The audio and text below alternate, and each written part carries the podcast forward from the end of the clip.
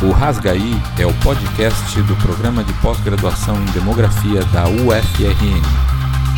Aqui falamos sobre demografia, estudos de população e ciência em geral. Rasgaí.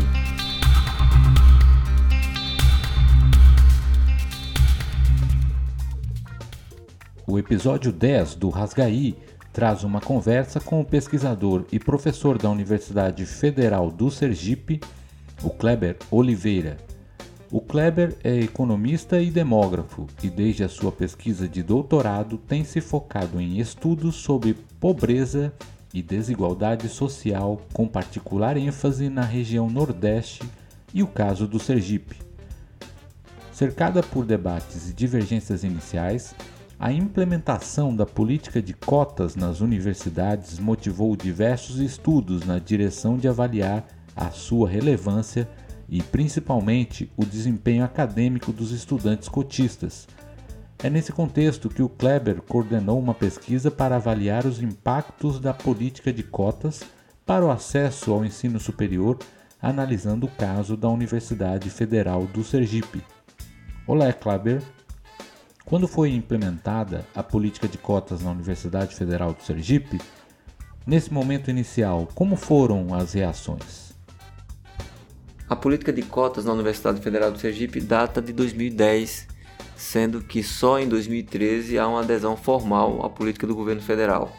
Isso é muito importante porque me parece a Universidade Federal do Sergipe ser uma das primeiras do Nordeste a instituir essa política tão importante para o desenvolvimento social de uma região tão atrasada e tão desigual como é o Nordeste e, sobretudo, Sergipe.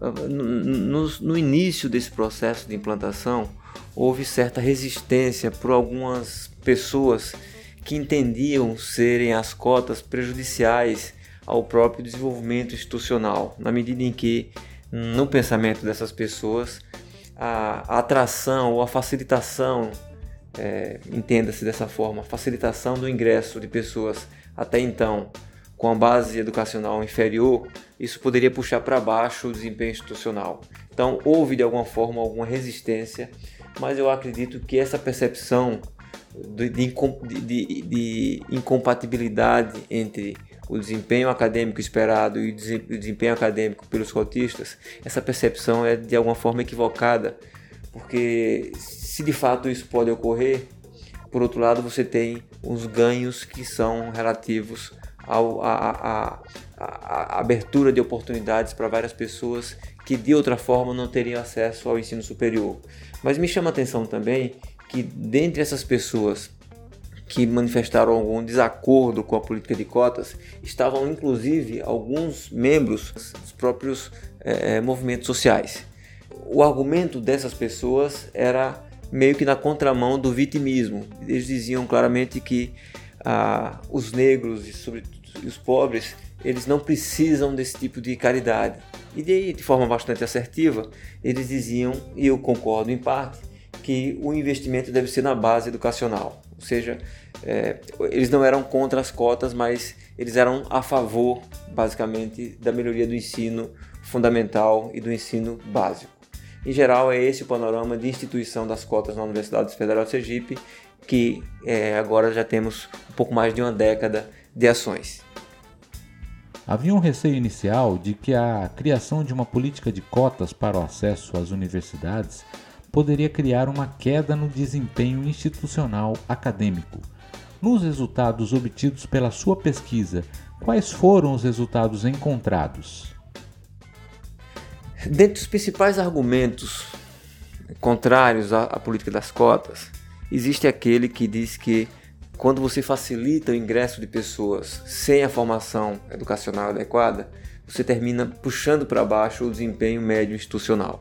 Ou seja, na medida em que as pessoas ingressam por cotas sociais ou por cotas de cor, é, o resultado final poderia ser pior do que o sem as cotas. É, bom, o, o, desafio era provar né, que o que empiricamente pesquisadores é, como eu, eu me, me, com os quais eu me alinho, a gente sempre entendeu o inverso, né? Se, é, se é, em algum momento há um, um prejuízo institucional pelo baixo desempenho de um ou outro aluno, mas há um, um ganho médio na população, uma vez que parte dessa população que não teria acesso ao ensino superior, seja ele público ou privado, agora tem é, determinada é, facilidade de acesso é, ao, ao, ensino de qualidade. Então, eu me somo ao conjunto de pesquisadores que defendem que as cotas é, são fundamentais, sobretudo para tentar corrigir uma distorção que é criada, sem, sem sombra de dúvidas, na base da educação. E nós, nós lançamos a isso, nós estabelecemos um, um plano de trabalho e um termo de cooperação técnica com a Federal de Uberlândia e analisamos os dados entre 2013 e 2018 de todos os ingressantes e de todos os matriculados cotistas e não cotistas. Através de técnicas específicas como Propensity Matching Score e análise de regressão, nós testamos a hipótese de incompatibilidade de desempenho e nós chegamos à conclusão clara de que não há diferença estatística significativa entre o desempenho dos alunos cotistas e desempenho de alunos não cotistas. Tem um caso específico de um campus aqui do interior de Sergipe, chamado campus de Itabaiana, e que o desempenho médio dos alunos cotistas supera o desempenho dos alunos que ingressaram por ampla concorrência. Ou seja, o argumento de que as cotas prejudicam o desempenho institucional não é verdadeiro e as evidências empíricas não permitem aceitar esse tipo de argumento. E o desempenho dos cotistas depois que eles se formam? Sua inserção profissional posterior é diferente daqueles que não ingressaram pelas cotas? Ah, o desempenho dos alunos cotistas na UFES, conforme já falei, ele tende a ser no mínimo igual aos dos não cotistas. A inserção profissional dessa população, dos cotistas, também não difere sistematicamente ou substancialmente dos alunos não cotistas. O que, que isso é, nos leva a crer?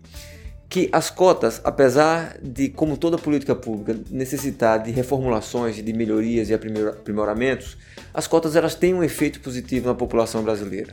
Né? Na medida em que a gente incorpora nos bancos das universidades públicas, cujo ensino é, superior, apesar de muitas visões discordantes, mas eu entendo que o ensino superior brasileiro tem qualidade sim. Quando a gente incorpora essa população menos favorecida, e pela seleção natural, social que eles passam, eles tendem a ter um desempenho, inclusive no mercado de trabalho, às vezes até com um certo destaque.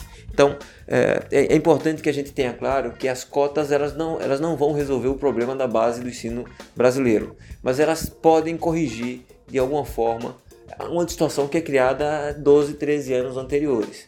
Um, um aspecto fundamental é que se eu comparo a nota média de um aluno cotista e não cotista, a nota de ingresso, ela é menor. Ou seja, a pontuação que um aluno de matemática tem sendo cotista comparado a um aluno de matemática não cotista, a nota de ingresso ela tende a ser um pouco menor dos cotistas. Mas o desempenho dentro da universidade tende a se, igualar. A se igualar. Então eu concluo o que é, a partir disso é que apesar das desigualdades geradas no início da formação educacional, o ensino público superior tende a superar ou tende a equalizar no limite superior a, a, qualidade da formação dessas pessoas. Ou seja, as pessoas entram desiguais em termos educacionais na universidade, mas o ensino superior, como é feito no Brasil, tende a equalizar essas diferenças. Há especificidades para a política de cotas para a região Nordeste? Como você acha que essa política afetou a nossa região? Olha, a política de cotas no Nordeste ela segue a orientação nacional, né? apesar de, de cada universidade ter a capacidade de melhor gerir as condições de ingresso. Por exemplo, aqui na Federal de Sergipe, é, há um bônus regional para que quer dizer o quê? Que os alunos do, do, próprio estado têm uma pontuação um pouco maior do que os alunos de outros estados. Agora, há um efeito muito positivo que as cotas trouxeram juntamente com o processo de expansão do ensino superior, que é o Reúne. É, as cotas não só facilitaram a mobilidade regional dos alunos, ou seja, nós trouxemos para o Nordeste e para o norte, do país alunos que residiam no Sudeste e no Sul, mas trouxemos também, através da expansão é, do Reúne, trouxemos também uma leva de, de professores de elevada formação técnica. É, as universidades cresceram bastante, sobretudo no Nordeste e no Norte, E tudo isso graças a um processo de expansão, de um rápido processo de expansão do ensino superior. Então, tanto o Norte quanto o Nordeste, que eu entendo que foram as regiões de melhor, é, mais beneficiadas pelas políticas de, de expansão do ensino superior, se beneficiaram bastante dessa tanto da qualificação técnica dos professores como da atração de alunos de outras áreas, mas principalmente por, por permitir que os próprios nativos, né, os próprios naturais da região é, tivessem acesso às universidades é, públicas. Aqui em Sergipe é um bom exemplo disso. Há 10 anos atrás tínhamos 10 mil alunos matriculados hoje, na, na, graduação, hoje temos quase 27 mil alunos matriculados na graduação. Éramos dois campi, agora somos cinco campi. Éramos 560 professores, hoje somos quase 1.600 professores efetivos, sendo que 83% são doutores. Então, eu acho que a maior revolução que o Nordeste passou nos últimos 50 anos não foi do ponto de vista econômico apenas, não foi do ponto de vista é, é, social, mas foi do, ponto de vista educacional que envolve todas as outras áreas. É, o Nordeste de hoje não é o Nordeste de 20 anos atrás. Por fim, você poderia resumir as principais conclusões decorrentes desses investimentos em educação superior no Nordeste e quais os desafios atuais? Eu gostaria apenas de reafirmar a importância de que políticas é, compensatórias sejam é, implementadas e periodicamente revistas, porque o, um, um, país com, com o grau de desigualdade como é o Brasil, um país que sedimenta classes sociais e, e impermeabiliza qualquer tipo de, de tentativa de ascensão social, ele precisa recorrer às políticas compensatórias em que pesem as fragilidades que toda ação desse tipo pode, pode conter. Eu entendo que ah, é, os, os, pontos negativos de uma política dessa eles são sobrepujados pelos, pelos efeitos positivos que não são sentidos imediatamente. Talvez essa seja a maior dificuldade de compreensão para aqueles que se alvoram é, analisar uma política pública a partir de evidências recentes. A gente tem que entender a, a, a, a expansão do ensino superior e a política de cotas ao longo de gerações.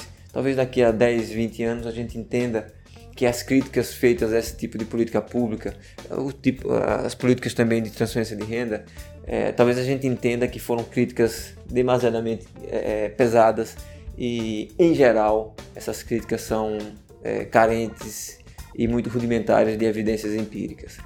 É, eu acredito que a gente precisa investir cada vez mais na formação educacional do brasileiro e eu acho que o Nordeste pode ser um belo exemplo de região que teve um benefício fantástico, mas que se a gente não souber aproveitar e se não der continuidade a esses avanços, nós podemos a, ah, retroceder, é, o que seria uma, uma temeridade para o nosso atual grau de desigualdade e de pobreza. Bom, conversamos com o pesquisador e professor Kleber Oliveira. Ele coordenou o projeto que avaliou o desempenho acadêmico as cotas e as condições socioeconômicas dos estudantes na Universidade Federal do Sergipe. Os resultados estão disponíveis em um relatório da Coordenação de Planejamento e Avaliação Acadêmica da Universidade e pode ser acessado através do link que estará disponível na descrição deste episódio. Muito obrigado, Kleber, pela sua participação aqui no nosso podcast O Rasgaí. Parabéns pelo seu trabalho a gente fica por aqui. Este foi o décimo episódio do nosso podcast. Até a próxima quinta-feira. Um abraço.